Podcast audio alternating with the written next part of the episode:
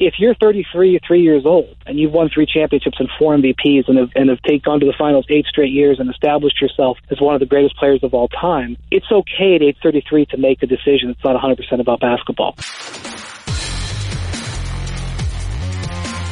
Welcome to the Sports Business Radio podcast. I'm your host, Brian Berger. You can find the Sports Business Radio podcast over 14 years, 500 episodes featuring conversations with people like Mark Cuban, David Stern, Jeanie Buss, Charles Barkley, Jack Nicklaus, and Kyrie Irving on iTunes or at sportsbusinessradio.com. We're ranked in the top 100 of the business news podcast section on iTunes. Follow us in between podcasts on Twitter at SB Radio. We've been named a top 50 follow by Forbes.com for three consecutive years and on Instagram at Sports Business Radio. Well, thanks for joining us on this week's podcast. Coming up on the show today, we've got Brian Windhorst, a terrific reporter for ESPN. He covers the NBA. He's been following LeBron James since 1999. Brian and I have known each other for gosh, almost 20 years. It's always great to get his insight. We'll talk LeBron James. Are the Golden State Warriors going to be able to stay together after this year when Kevin Durant, Draymond Green, Klay Thompson are free agents. We'll discuss that as well. And what might the future of the NBA look like with an integrity fee? What will that do for contracts? That's all coming up with Brian Windhorst on our podcast today. Uh, Sandra Greer, the insight director with MKTG, they did a really fascinating report, Frontier 2018 it was a survey based on interviews with 500 sponsorship professionals in the sports and entertainment industry. Some really interesting findings there. We'll discuss those with her as well. So definitely stay tuned for the duration of this week's edition of Sports Business Radio. My guest is Brian Windhorst. He covers the NBA for ESPN. Longtime LeBron James expert. Brian and I have known each other since the late 1990s. You can follow him on Twitter at Windhorst ESPN. He's been a guest on this show many times before. Brian, how are you? I'm well. Thank you very much.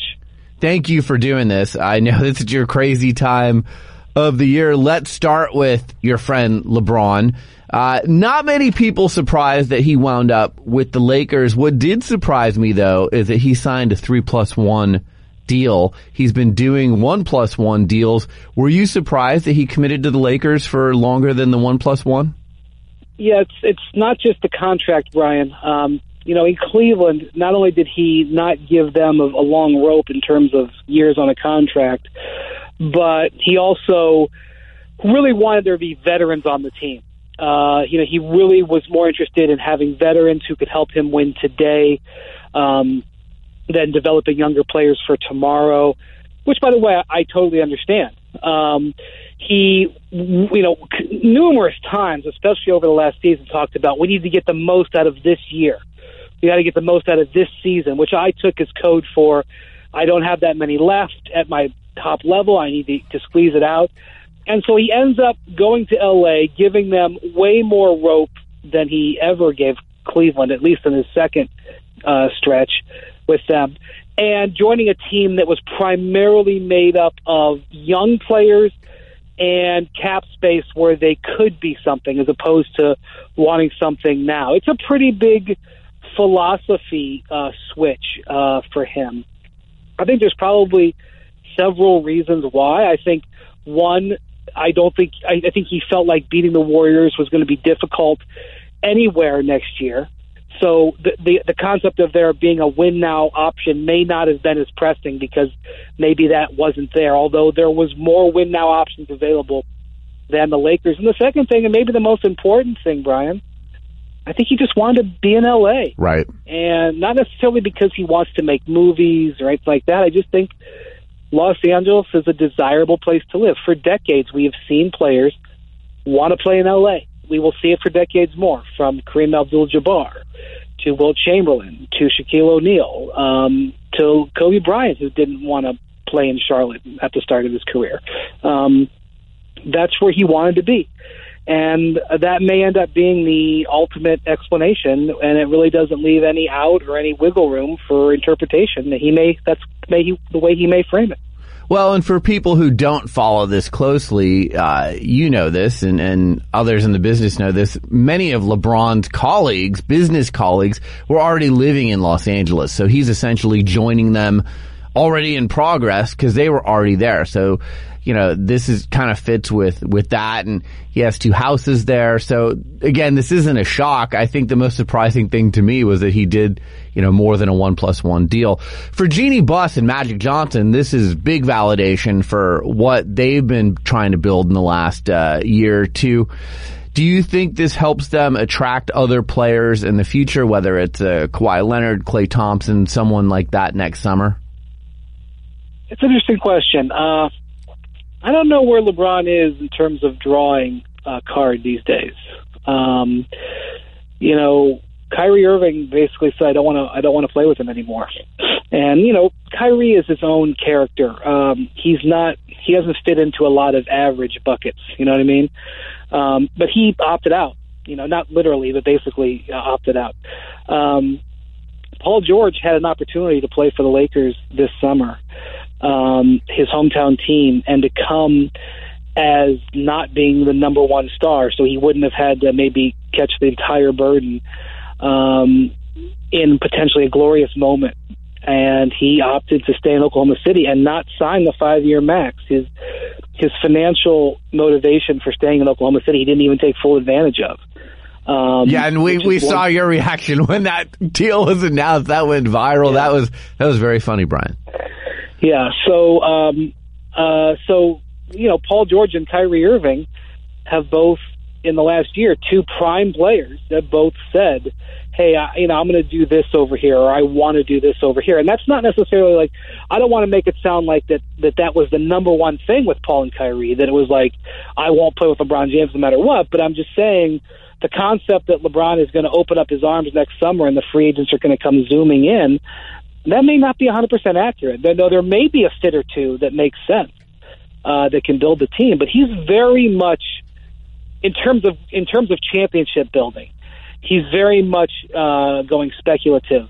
This is this is this is a spec franchise uh, in a lot of ways, and the the concept that the LeBron group is selling is that this is not new. That when he, that when he came back to Cleveland, that that was speculative, and I just think that that's not accurate. Uh, he knew that Kyrie Irving was there. Kyrie was a multi-time All Star, who had just committed five years to the franchise, um, and was was instantly the best player he would have ever played with in Cleveland when he came back.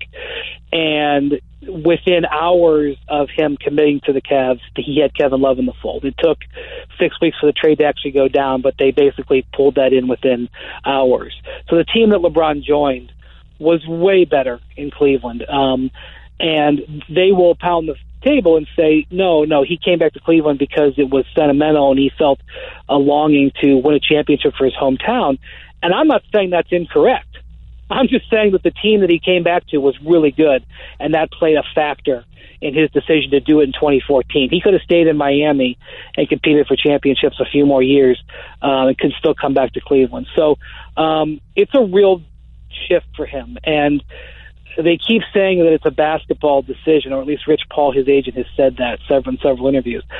And I just disagree with that. I, I don't think it was a basketball decision. And by the way, Brian, if you're 33 or three years old and you've won three championships and four MVPs and have, and have taken to the finals eight straight years and established yourself as one of the greatest players of all time, it's okay at age 33 to make a decision It's not 100% about basketball. He's earned the right to do that. Um, I just don't. I just think it's being a little disingenuous if he sells it any, any in any other way. Yeah, I agree. And and look, I haven't bought the narrative since the whole coming home thing went down. And most people who are in the know, like we are, know that LeBron and Dan Gilbert, even though they, you know, made things work there for a few years when he returned, they were not on the greatest of terms. And to me, it came down to he didn't want to play for Dan Gilbert anymore.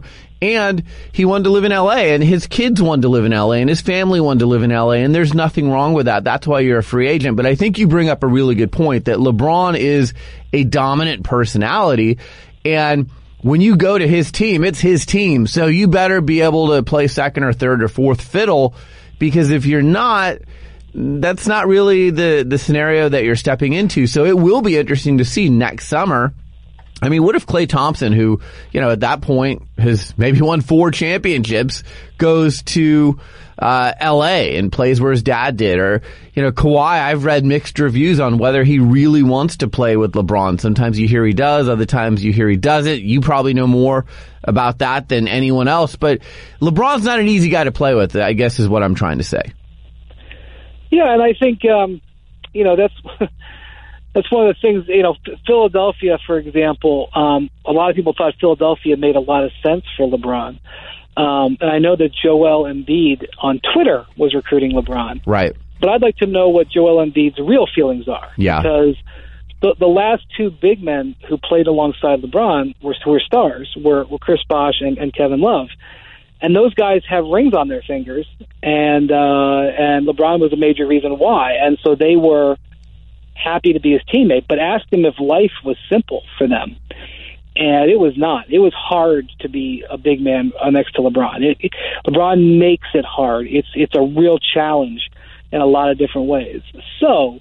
Um, I don't know if Joel Embiid was at, at his age and his and where he's at in the league was ready to change his game dramatically, which is what I would have think, which was what I would have thought, and um, change his entire profile on his team and go from being JoJo, the guy everybody loves, to how come that guy can't hit a shot under pressure?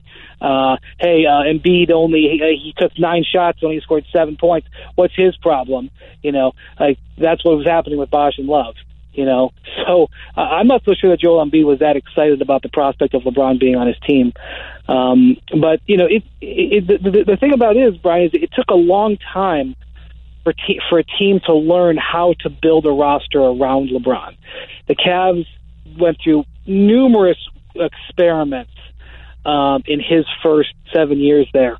They started getting close to it at the end. They had two 60 win teams that weren't built for the playoffs at the end. The Heat figured it out, um, and basically what you need to have is you need to have shooters upon shooters upon shooters to create space, and then you need to be able to have um, guys who are versatile defensively um, who can play multiple positions defensively. That style won him three titles and got him to a whole bunch of more finals. Um, the way the Lakers want to play, uh, defensively they have that, but offensively they don't have that sort of specialists. And so we'll see whether or not going against the grain ends up making sense for him. Yeah, it's going to be interesting for Luke Walton next year. Uh, so is this the last time, the last season that we're going to see the Warriors is currently constructed? Uh, as we said, Klay Thompson, Draymond Green become free agents next year. Steph and KD are already signed. KD becomes a free agent next year too. With the money being what it is, the cap being what it is, are they going to be able to keep those four together beyond this season? It's going to be a point that's discussed. You know, I know that Steve Kerr, Steve Kerr was a part of two, was one dynasty with the Bulls that completely ran out of steam after three years. Uh, literally broke up, and then he went to San Antonio and won some rings and saw that sort of retrofit itself. Um, he's always been cognizant of the stress that winning championships brings to an organization. It's a wonderful stress. It's something that you want, but he's always been cognizant of it. And I think he's already, I think they've already exceeded what he thought. Um, so uh, I think the real issue for them is going to be how to keep things fresh. Uh, how to keep things entertaining because the the regular season will be if you thought last year was a slog, this regular season will be even worse for them. And it's one of the reasons why I think they they were interested in DeMarcus Cousins was because even though I'm not necessarily wholly uh, in belief that this is going to work, it does introduce an element that potentially could unite the team a little bit, which right. is to rally around his recovery. And um, there, there, it does make some sense. I could still go wrong, but uh, it's going to be a challenge. It's, it's always a challenge. I mean, Jordan won two three peats and bailed out after both of them. This is one of the most competitive people ever, and he didn't bail out. You know, we still don't exactly know what happened after the first one, but after the second one, he wasn't done, but he was mentally done. And you know, Phil Jackson, after that second three-peat. You know, he left. You know, just it's it's it's it's wondrous the way that um, you know, I've seen it with the Heat and then with the Cavs on a day to day basis, competing year after year after year. Even though that's what you want and you want to get to the mountaintop, it just completely exhausts everything about the franchise. I've I've um, I've called it uh, organizational fatigue. Uh, that was absolutely the case in Miami, absolutely the case in Cleveland, and it's it's got many components, Brian. It's it's you've traded away your draft picks, so you don't have as many young players. It's um, the Pat Riley disease of me or disease of more, where guys as they uh, elevate in their profession, and we see this in all walks uh, of life, but as they elevate in their profession, they want more, more salary, more shots, more attention, more of everything. It's the natural order of things, and that sort of zaps up because early on you're you're sacrificing to win, and as you as you mature as a team, the disease of more kicks in. It's the fans you know they get desensitized you win all this winning there's not as much excitement about it it's it's difficult to maintain and the league was not designed to have you know, the same team. I know that, you know, in the history of the NBA, we've seen dynasties, but we haven't seen the same teams in the play in the finals four years in a row. Right. That doesn't happen. You see them over the course of five or six years, maybe make it three times. But you know, the Celtics did it in the '80s, and until the Cavs and Warriors, or actually until the Heat, we didn't see it happen again four times in a row to the final. Um, and then before that, you got to go back to the '60s with the Celtics it just doesn't happen very often. It's not the it's not the nature of the game of basketball, especially in the free agency era. So the the Warriors are not just fighting the opponent on the court; they're fighting to hold off organizational fatigue and also just the the the pressures and everything that go along with a long playoff run. It's it's um you know the playoffs last two months. It's the most taxing playoff in um, of the three major sports uh, without question. So um, it's it's the whole thing is a, is a big long fight. Hiring can be really challenging, but there's one place you can go where hiring is simple, fast, and smart. A place where growing businesses connect to qualified candidates. That place is ziprecruiter.com slash SBR. Did you know that ZipRecruiter is the official hiring partner of college athletic departments such as Florida State, UCLA, and USC, and pro sports teams such as the NHL Chicago Blackhawks and the Washington Capitals? ZipRecruiter sends your job to over a hundred of the web's leading job boards, but they don't stop there. With their powerful matching technology, ZipRecruiter scans thousands of resumes to find people with the right experience and invite them to apply for your job. As the applications come in, ZipRecruiter analyzes each one and spotlights the top candidates so you never miss a great match. ZipRecruiter is so effective that 80% of employers who post on ZipRecruiter get a quality candidate through the site within the first day. With results like that, it's no wonder that ZipRecruiter is the highest rated hiring site in America. And right now, my listeners can try ZipRecruiter for free. Just go to ziprecruiter.com slash SBR. That's ziprecruiter.com slash SBR, like sports business radio. ziprecruiter.com slash SBR, the smartest way to hire. Well, and you would think for them to be able to bring KD, Dre, and Klay back, someone's going to have to take a pay cut because they can't give max deals to all three of those guys, can they? And Steph's already on a max deal. Well, I've seen the Warriors books. They are doing fantastically well, um, despite being in the probably the most revenue challenged arena in the league. The footprint of the arena is so small that they've had difficulty they haven't had they've they've done it, but they've had to get real creative and and that's and, changing. And adding, They're moving into their new arena, right? Right, right. And actually, I think that's another thing that's going to happen. That arena is such an incredible home court advantage. Um, one of the things that's going to happen in the new arena is the the amenities that are going to be available to the incredibly wealthy folks who now have no have limited places to go besides the court uh, it's going to zap that home court. And I, I mean, they have to do it. They have to move on. I think it's the oldest arena in the league. I mean, you know, there's a couple of structures that are older. Madison Square Garden is older, but it's gone through renov- complete renovation since since Oracle has. Um, you know, this is one of the things. You know, in Toronto, for example, they've installed these um, beautiful uh, bunker uh, suites where fans who sit in the first few rows on each side um, can open an app on their phone and order a steak to be ready at halftime. And they go in there into these these beautiful situations, these beautiful uh, suites underneath the stands. You're not rushing back out after 15 minutes, and so you get these playoff games, these vitally important games, and the lower bowl, or you know, especially around the court, is empty into the third quarter. It's one of the reasons why the Raptors kind of believe that they've struggled at times at home in the playoffs because their their fans sort of disappear as great as that environment is and you know these you know I've heard I haven't seen them yet but I've heard about these suites that they've they're constructing they're going to be the some of the best in the world these these suites that are near the that are near the court are going to have their own wine cellars um, you know, good. I mean, you know, there's all these theories about how you get fans back out.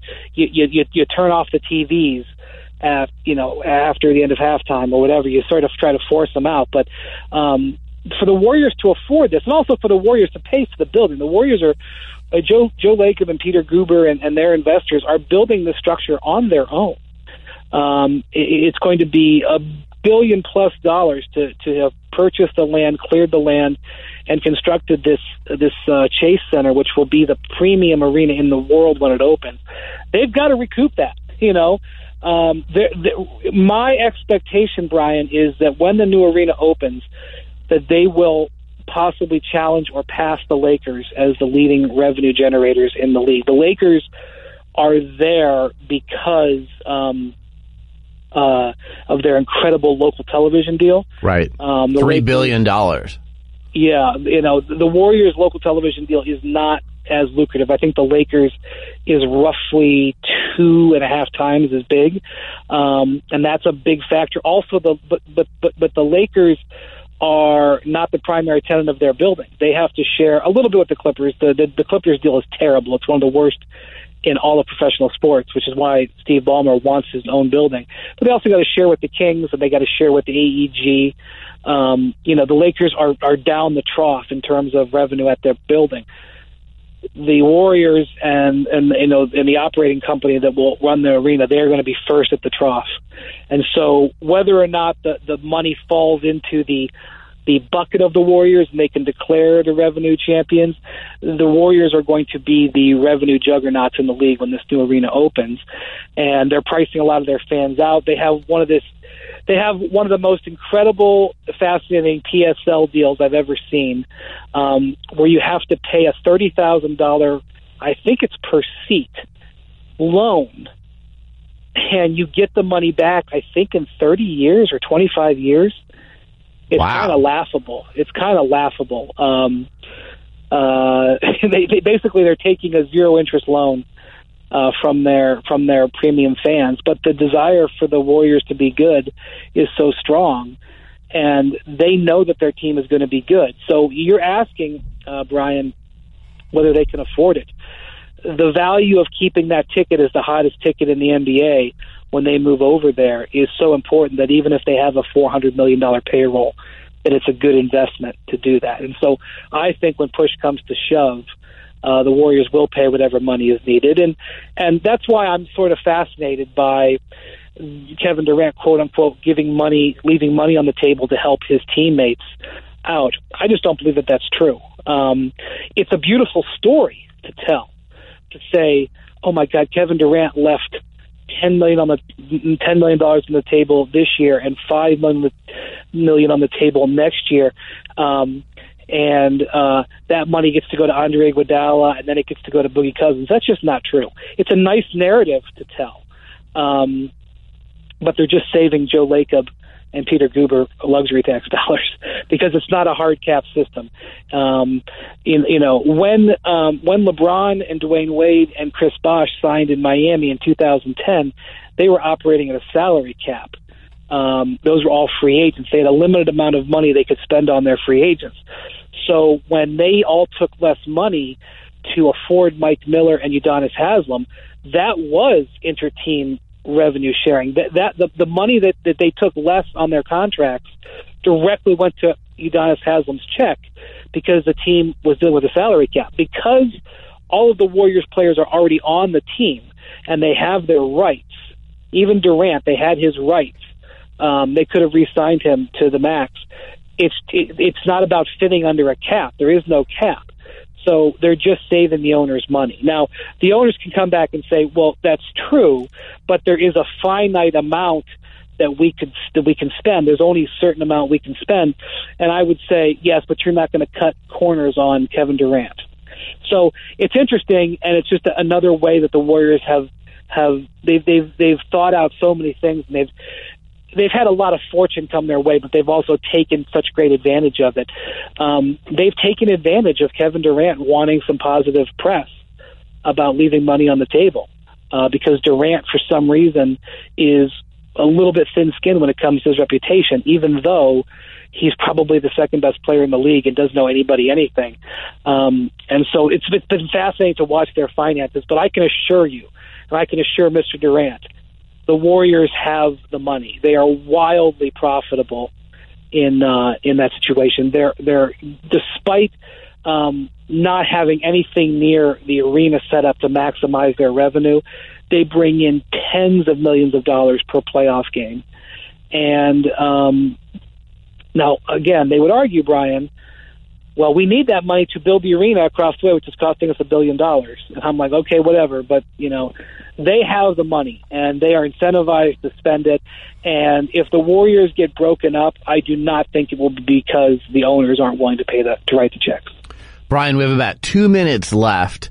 Uh, there, we've seen that betting is now legalized in the United States. The NBA has talked about an integrity fee how could that impact signings in the future and mainly the length of deals that players sign? For instance, you know, let's say this integrity fee goes into effect in the next two years. Next summer, when you've got Kawhi, KD, Kyrie Irving, Klay, Boogie, Draymond on the market, might they sign short deals in order to wait for that influx of cash to come in like when the TV money came in?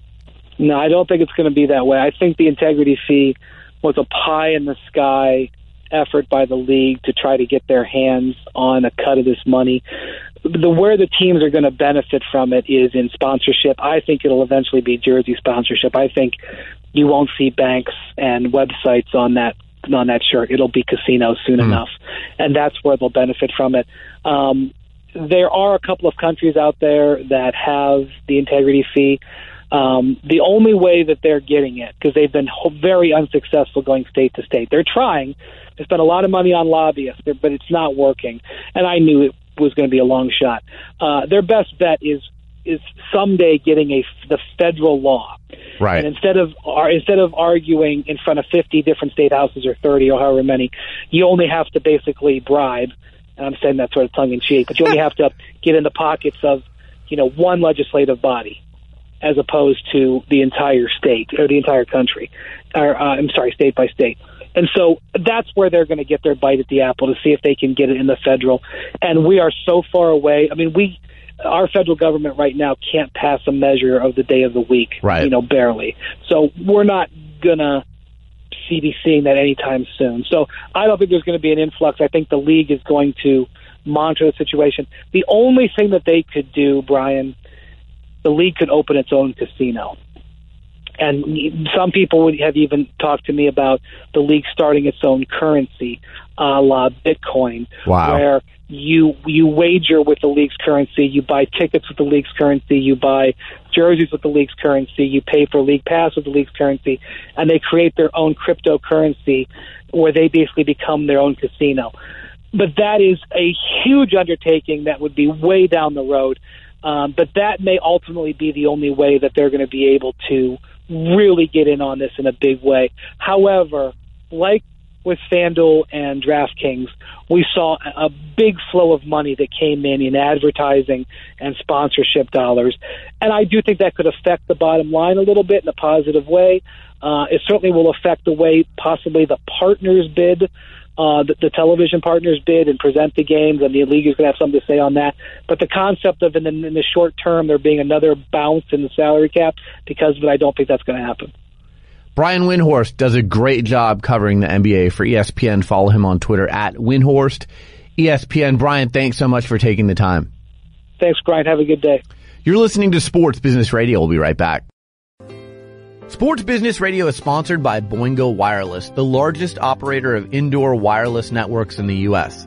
Today's sports fans expect strong, fast mobile connections at their favorite stadiums. Research shows that fans will leave at halftime if they cannot get connected, which is part of the reason why professional and collegiate sports venues alike work with Boingo to manage their wireless networks. As the world's leading connectivity expert, Boingo knows how to make a venue's vision for the connected fan experience a reality. They are the only company that can provide end-to-end wireless service so teams can focus on the big game, not on their network. Boingo designs, installs, and manages Wi-Fi and cellular networks at university stadiums like K-State and the University of Houston and major league venues like Soldier Field, Phillips Arena, and Vivint Smart Home Arena. We're excited to showcase how technology is changing the business of sports, led by companies like Boingo.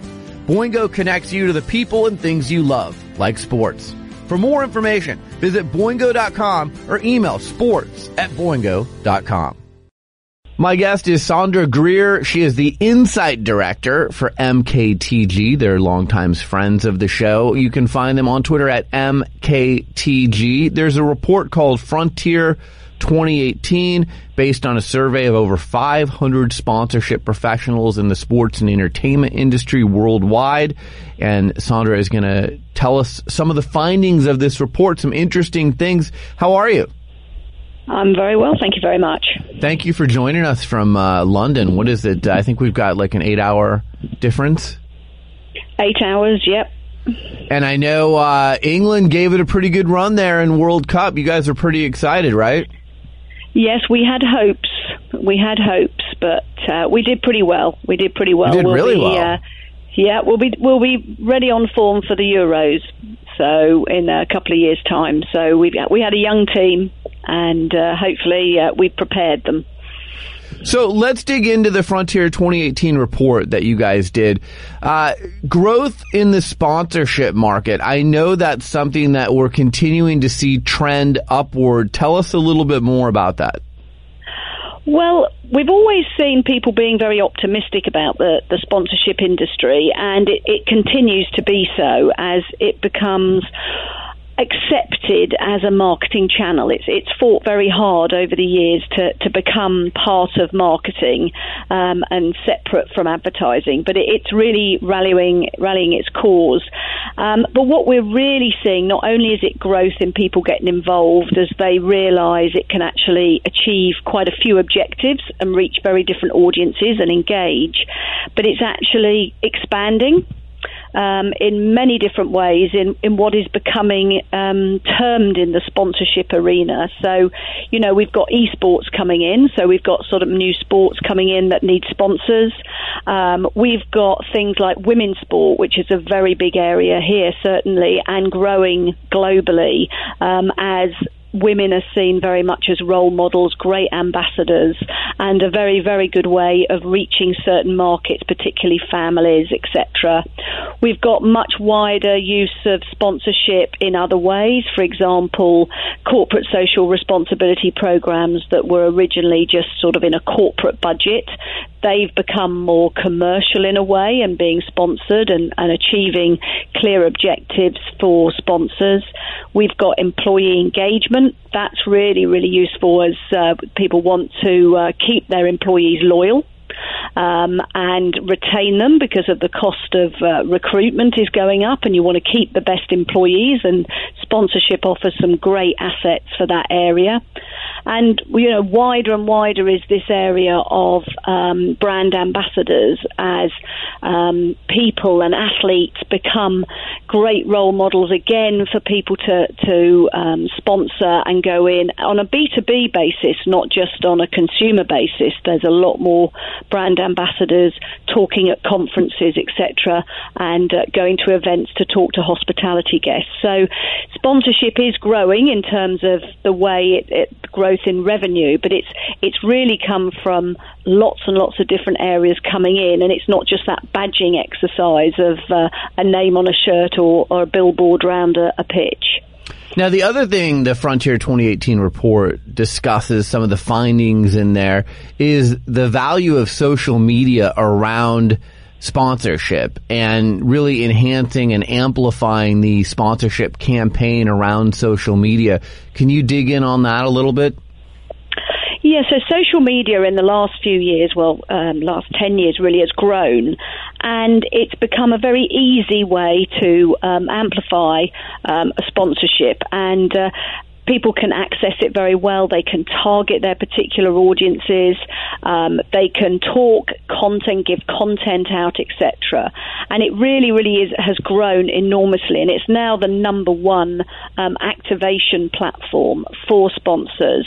The only area that it, there is a challenge of is really getting that authenticity of engagement with people. Right. It's still not that touchy feely um, element that people are there. But it's a great one for reach. Um, in terms of getting quite big numbers. Um, it's certainly good for the younger audience, and I, and people need to really understand their audiences as who does engage with social media. So it has um, grown enormously, as I say. The, uh, the, challenge is this engagement, which is why we've also seen on the, the flip side, weirdly enough, is uh, a growth in getting real um, in terms of actual live events and experiences on the ground that people can get that touch and feel the brand and experience the brand in that way.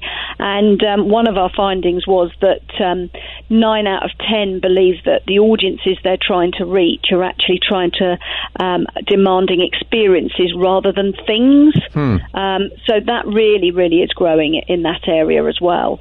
Yeah, that's interesting. I mean, I, I see a lot of brand ambassadors, as you call them, uh, mm. plugging things and, and, you know, being part of sponsorship campaigns. But A, you want the authenticity, right? Like you want to actually believe that the person touting that is, is, uh, authentically aligned with that company. But then, yeah, we also see that too, uh, just the growth of experiential events and that people want memories versus, you know, something that you can put in their hand. They want something that they can bring their colleagues to or bring their family to, bring their friends to, and, and that's much more memorable and sticky for them than anything else. I, I think that's right, and as it does cover it does cover employees, consumers, hospitality guests. So hospitality is changing. That's where those ambassadors are in the box talking to people. They've got that connection. They might be past players. They can talk them through it. But it is those memories, and it is. If you just think of if you want to go and watch a big event, um, it, it's everyone around you that really makes it. A solitary person on on your phone you know, following something on social media isn't the same as that huge involvement with everybody when you're actually at that event and being there and the fan parks around that you can go there. Good for good for the brands because they can actually showcase their brands as well, and we're seeing a rise in that where where people can showcase their their particular products and services in order for people to to see them uh, in real life. So it is. I think memories is a really really good word um, then they can share it on social media. Right. That's when it really gets really good because then they've taken their pictures and mo- a lot of the experiential events connect to social media, ask you to share, use the hashtag, etc. So the amplification of that one experience that might reach maybe 100,000 people at one big event or 5,000 at a small event then amplifies enormously as it's shared uh, amongst the right audience because people share with like minded people, which gives another really good effect to the sponsor. Last thing we'll discuss is when people embark on these campaigns and they make these expenditures, they want to be able to measure the return on investment. Did this work? Did I engage the people? Was my brand memorable? What are you finding about that?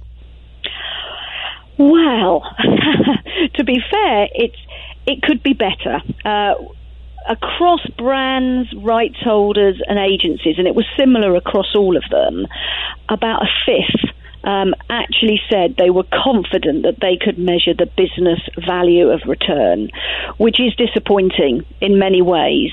I think it goes back to um, the social media side.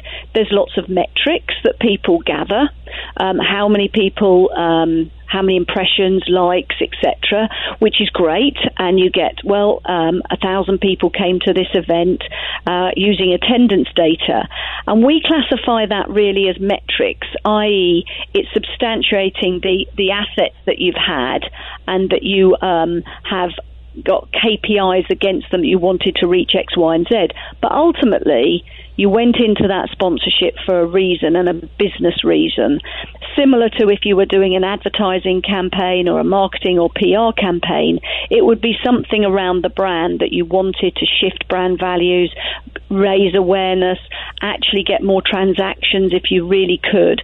And that's the area that people tend to be missing in terms of the evaluation side, going back to their original objectives and being able to evaluate it. So from our point of view, what we do is we start right at that beginning stage whenever we're talking to anyone, whether they're in a selection process. Um, and as we go through, we, we set targets, but they have to implement um, different types of research in order to go back to find that out. It might be from their brand trackers um, that they can measure awareness of the brand, of those who were exposed to the particular sponsorship. They may well um, put in place a special sponsorship tracker, which is quite frequent, where they can see those exposed. Even at attendance um, surveys are undertaken where then people who have sampled the um, product at the event, are they more likely to buy that product in the future because they've been there? Those are the types of metrics that we really, really are looking for uh, to be measured so that when it comes to the end of the time or the break clause is, is due in a contract, someone can actually go up to the chief exec and say, you know what, we've got this far with our objectives, but we're not quite there yet. Um, we'd like to um, carry on for another couple of years, or we've achieved our objectives, but we can now, we believe we can do different types of objectives uh, and move that on. So that that was a disappointing area um, on that.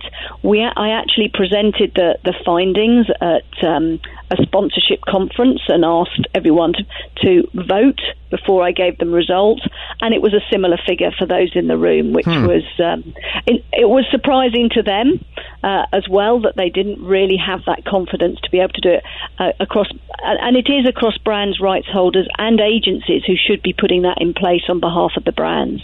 Interesting stuff. So, where can people find the Frontier 2018 report if they wanted to read more of the findings? Well, they can email me. They can um, email um, MKTG in the in the states, um, and I can give you those um, email addresses. I'll have to do that later, Brian. Um, but otherwise, it should be on mktg.com. That's great. And again, on Twitter at MKTG, on Instagram at MKTG as well. Sandra Greer, uh, Insight Director for MKTG. Really fascinating stuff. I know you worked really hard on this report and uh, good findings. Thank you so much for joining us on Sports Business Radio. Thank you, Brian. You're listening to Sports Business Radio. We'll be right back. Sports Business Radio with Brian Berger, bringing you the biggest names in sports business. Without further ado, we all know this gentleman. Let's give David Stern a big round of applause. Let's welcome the president of the NCAA, Mark Emmert. Give him a hand. Let's give a big hand to USC alum and co-owner of the Lakers and president of the Lakers, Jeanie Buss. Thank you for having me. What a nice turnout. Thank you so, so much for having me, Brian. It was very, very kind and I really enjoyed it. Thank you, sir. Sir Charles, how are you?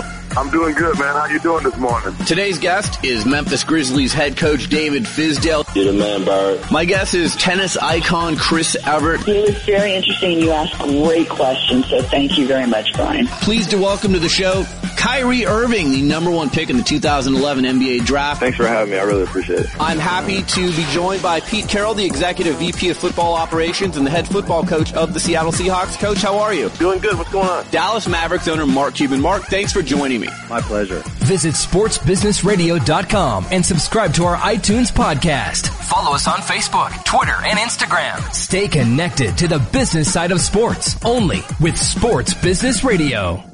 Well, that's it for this edition of Sports Business Radio. Thanks for tuning in. Thanks to our show staff, Brian Griggs and Josh Blank. Thanks to Hadley Heck. She's a student athlete at Portland State University and she's our new Sports Business Radio intern. Thanks to our friends at Boingo Wireless for powering our Sports Business Radio Roadshow. Follow them online at boingo.com or on Twitter at Boingo. Thanks to our friends at MKTG. You can find them on Twitter at MKTG. Their website is mktg.com.